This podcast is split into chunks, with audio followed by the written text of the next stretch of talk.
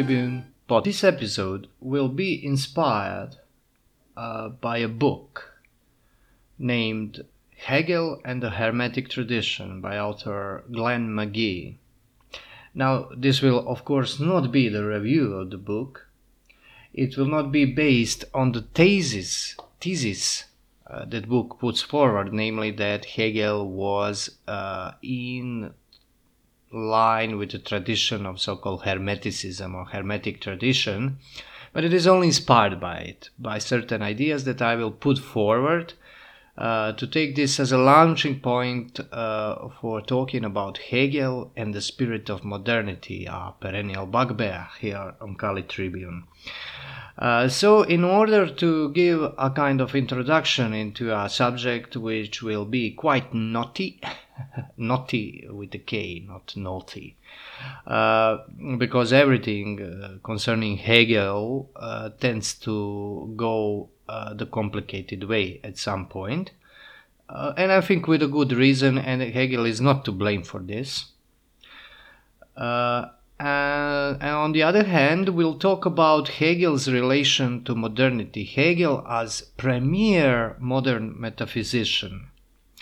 Now, in order to do that, I will give some of the starting propositions, and uh, some of them will be what I ex- accept from the author of this book I just mentioned.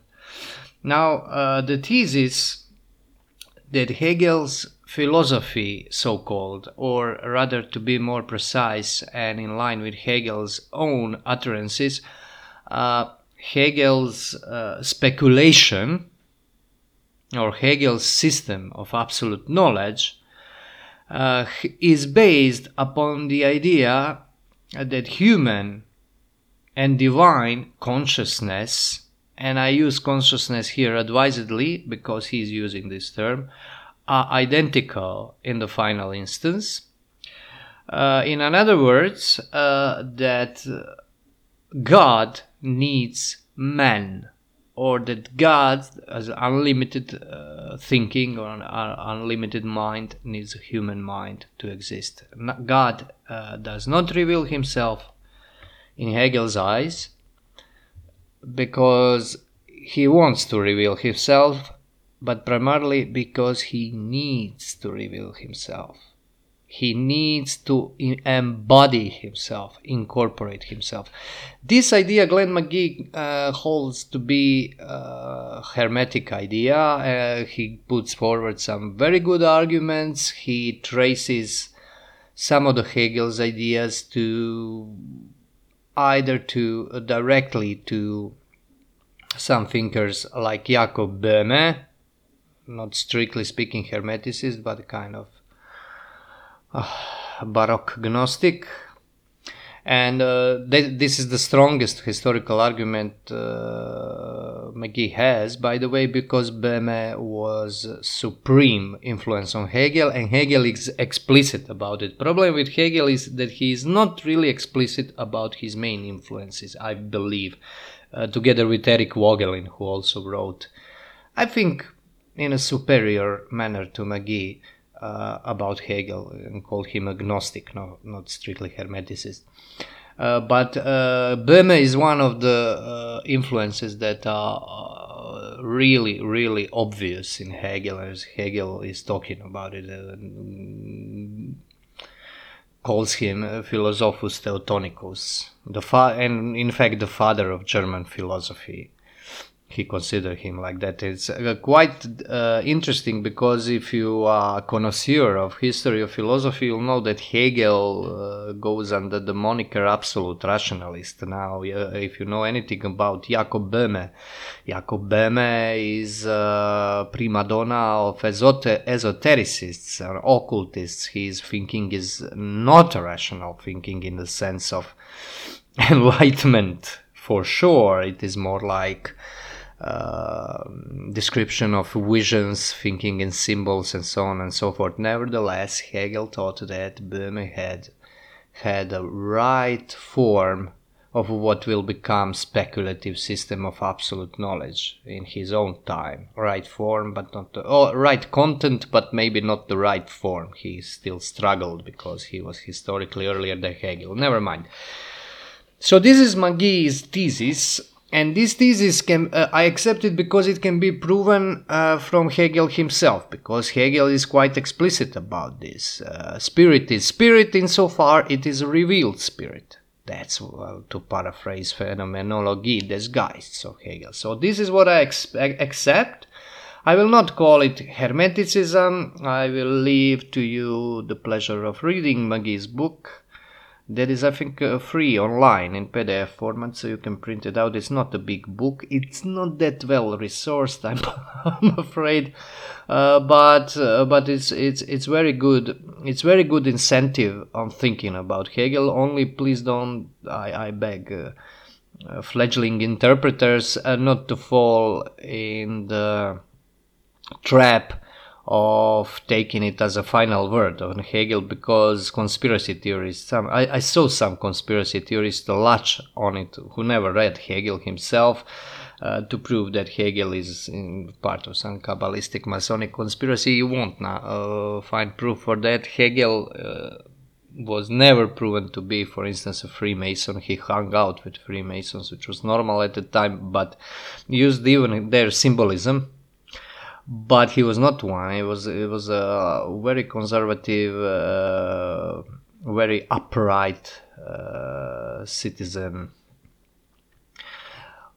of Berlin in the end of his his later later years, and uh, he was not not an occultist or something like that, but.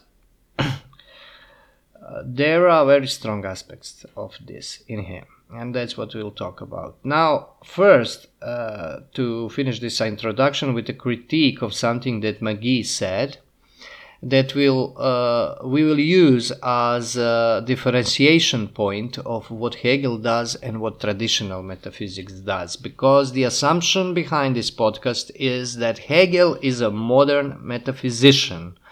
This assumption is, I call it assumption for.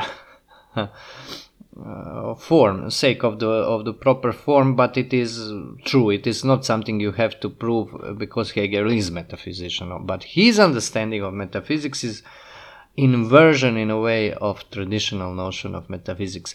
What is peculiar and what is uh, really uh, interesting and important in hegel what makes him uh, unavoidable uh, benchmark of modernity is that he indeed was metaphysician.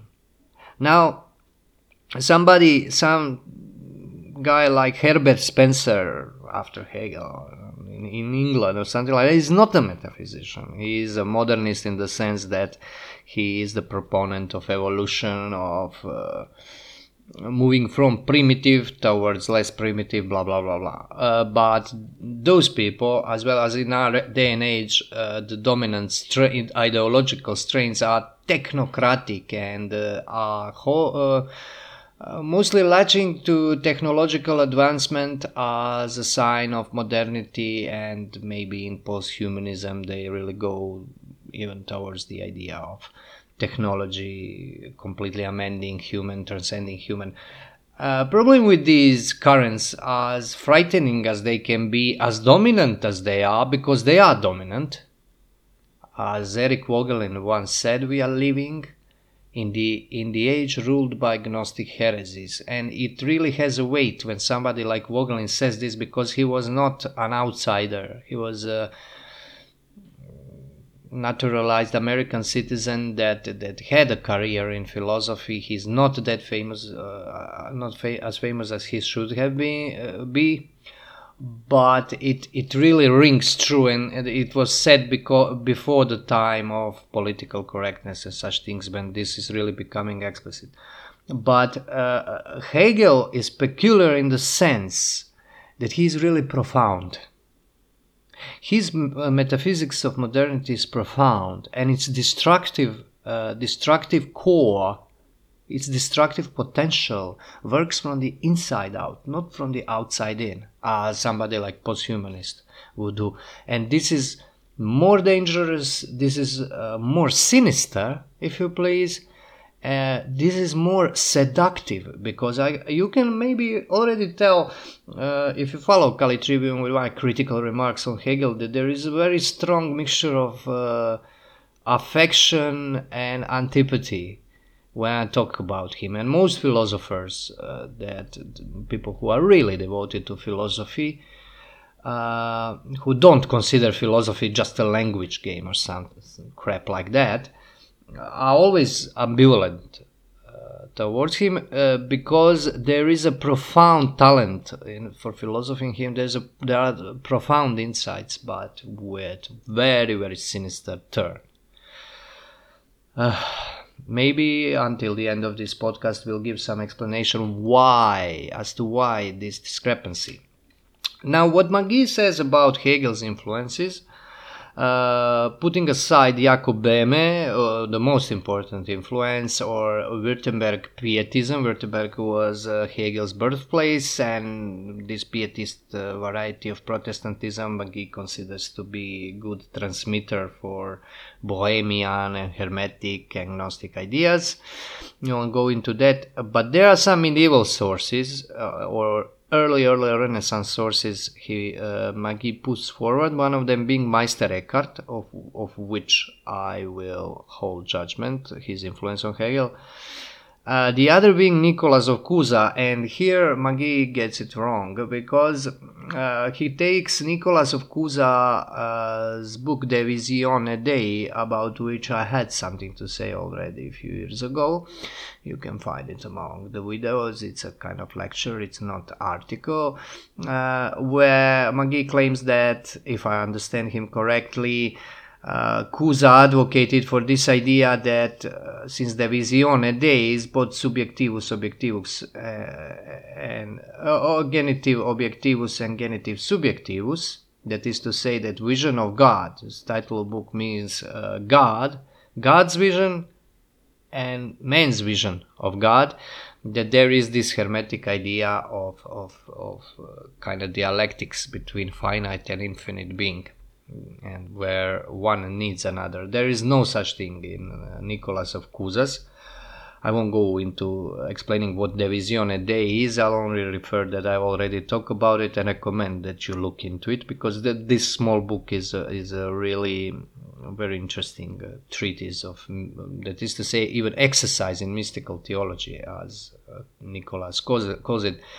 Uh, there is no double double bind. So for Nicholas of Cusa, our seeing of God, uh, by see, seeing is his symbol for knowledge, is God's seeing uh, of us, uh, not the other way around. Infinite gaze of God is something we can participate in, we cannot identify with it. So, uh, to know God in his essence, uh, I would dare to say, would be uh, rather being known by God, where God gives you, gives you, uplifts you, and gives you a portion, uh, a participatory act of His own in His own act. But he, you are absolutely dependent on Him, not the other way around. As if God would exist truly only if we He would have a mirror uh, as a as a as a human intellect or human soul. This is not the case of Nicholas of Cusa's, and uh, if my, if I understood Magee rightly, this is what he claims he's wrong. Uh, there is no, I think, not a single quotation of Nicholas of Cusa in Hegel, but never mind that. There are almost almost no quotations of uh, Meister Eckhart, but uh, this doesn't mean that those ideas are not present. Eckhart is Eckhart is surely present, and in great philosophers Uh, mostly the, the most important things are unspoken directly, are expressed in the form of their philosophy. And this is the case with Hegel too. But this idea, this is what I wanted to say, an interpretation of Nicholas of Cusa's is wrong, and this is very important for us subjects, because this is the alienation between traditional metaph- let's rather say theology than metaphysics and modern metaphysics or modern theology. Because for Hegel, uh, Sophia of his system, his speculative thought, is theology. That is to say, philosophy and theology are identical. He's very explicit about it, and this is not the case in tradition. This is something very different. so, when we when we have done with that, uh, let's see what are Hegel's main tenets. Now, Hegel uh, believes that he lives in a time where philosophy can uh, leave philein behind. That is to say, it has to cease to be love towards wisdom. That is to say, uh, craving, intentional uh, pursuit of truth uh, and being, and instead become possession thereof. It has to become Sophia this is from his introduction of Phenomenology des Geists, one of his early and more difficult works, where most of the real profundities of his philosophy are to be found, but be warned, trying to read it is not for the faint of heart. It's very, very difficult, very difficult book. This means that Hegel is strictly speaking agnostic no, not agnostic, but gnostic, the gnostic.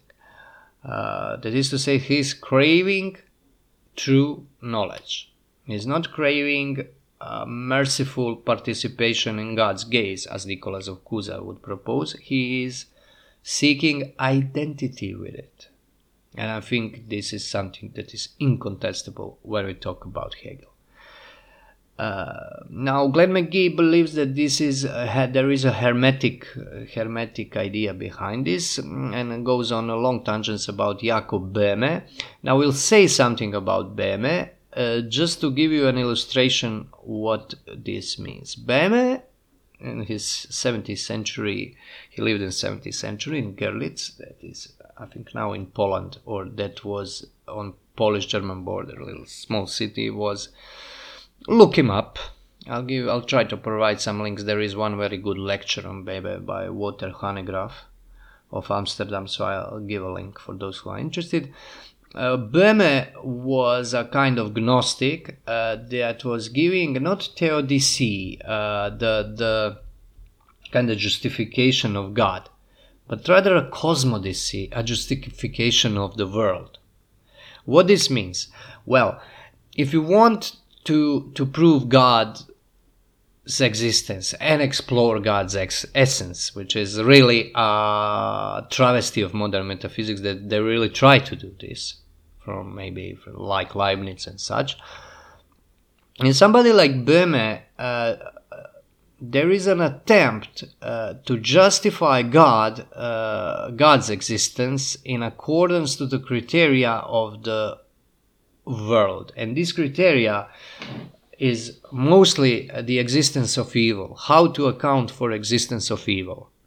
I think this is what I speculate was Böhme's motive, uh, because he couldn't find this answer. He is, was a Protestant. He was uh, uh, called to stand alone before the God face to face, and well, interesting things happened.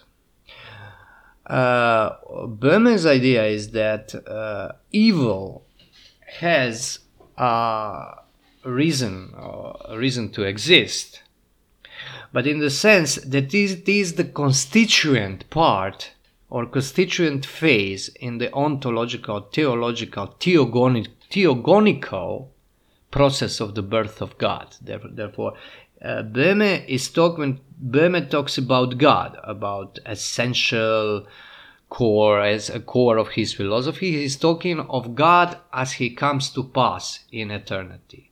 Now, this is something I, I cannot stress this hard enough. People think that there is some ancient, that people like Böhme are going into some ancient source of knowledge. This is very modern. This is not something that I think any of the church fathers did.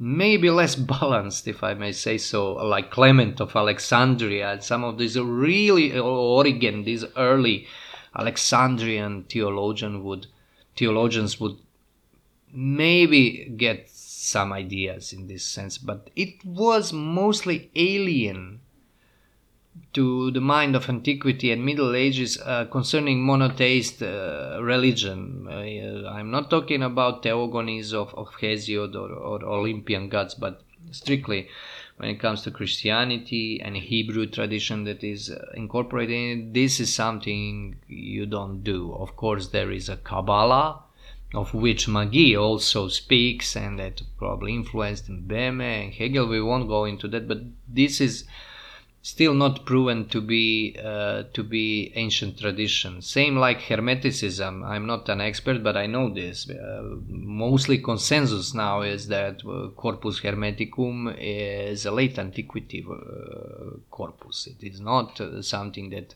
comes from the time out of mind. It's a rather late comer on the historical scene.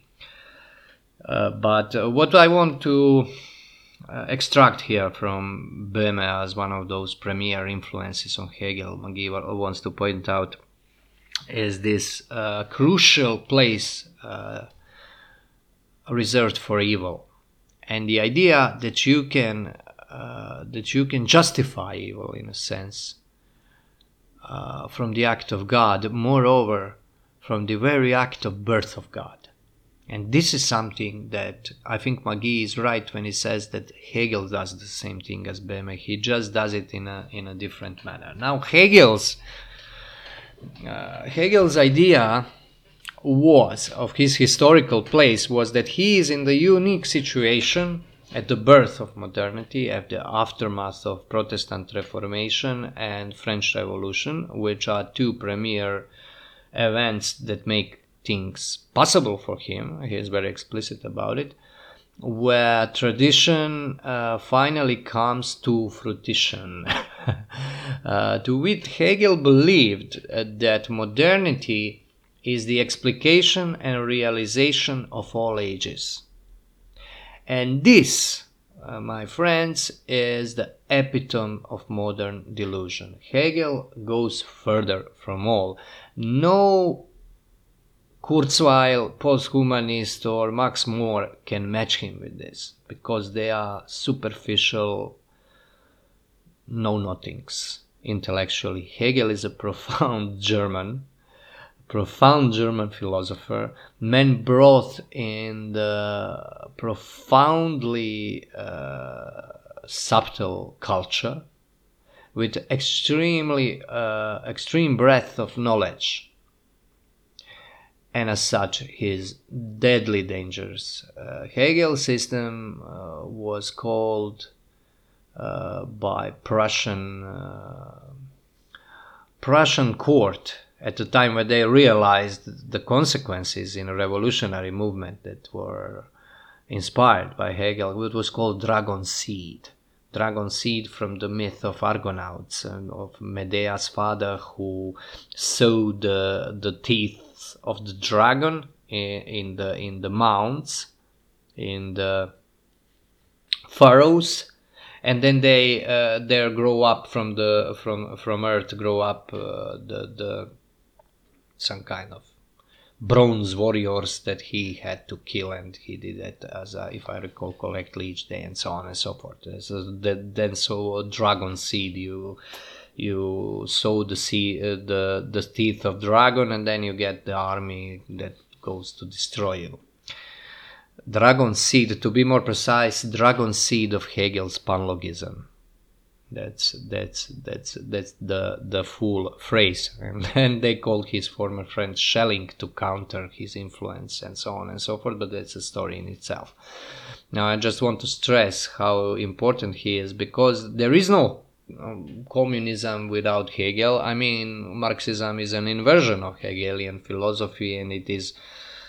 Uh, it will be very unjust towards Hegel, as I see on internet some of these internet uh, internet based, obviously internet educated American commentators do to to quote this Hegelian or Hegel's uh, philosophy with Marxism as a kind of uh, necessary development of from Hegel. It's not really like that. It's it's different spirit completely. But Hegel uh, bears a huge responsibility for some ills of the 20th century. I would say he does, but we have to be precise about that. Now, why this insistence of evil? Well, it is a very peculiar thing when you consider, uh, when you study philosophy. Um, you notice that after some time, in Greek philosophy, in uh, medieval philosophy, in patristic, there is a very little, when it comes to metaphysics, there is a very little treatment of the problem of evil. That is to say, evil is not so much treated as problem. Of course, it is present. You have it, for instance, in Plotinus, in Neoplatonism, true Neoplatonism. You have Plotinus, Ennead, essay, Ennead treatise dedicated on evil, to evil and to matter, and so on and so forth. Moderns, as a rule, find uh, this treatment unsatisfying. Hegel was, for instance, explicit about it because Hegel is a spokesman of of our age. Uh, if we are to accept that modernity still exists, I'm not really so sure, but okay. Uh, because he was talking about it, uh, uh that profound question of evil was never satisfactorily answered. Now, why think this? Is it because it was not satisfactorily answered? Or maybe it was satisfactory satisfactorily answered, but we want something more. And I think the second alternative is true. For Jacob Boehme, Lucifer is a necessity, but not necessity that uh, looked from the historical point of view. Once he fell, now it's necessary that this and this and this happen. No, no, no, no.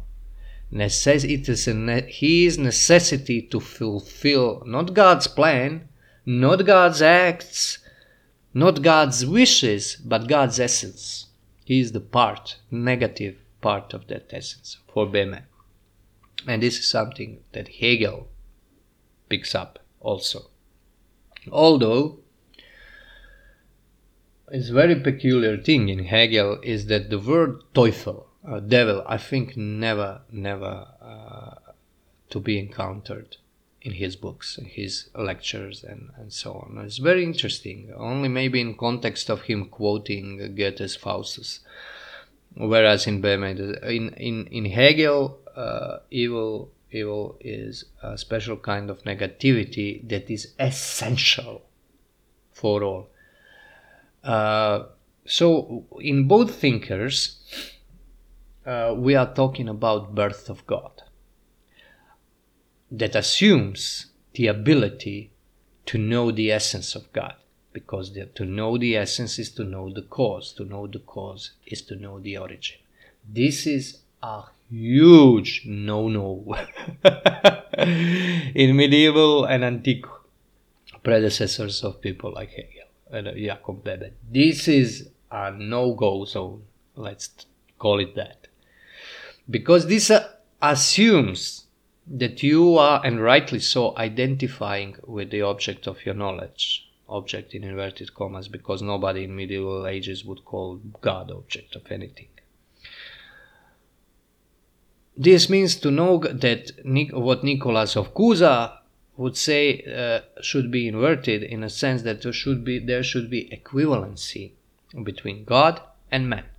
That God's essence can be known by man only insofar as there is a convertibility between God and man, because like knows the like. This is the old principle of antiquity that these men uh, accepted but used it in a sense that nobody in antiquity, as far as I know, save maybe Gnostics, but you're never sure what Gnostics thought because they're so confusing.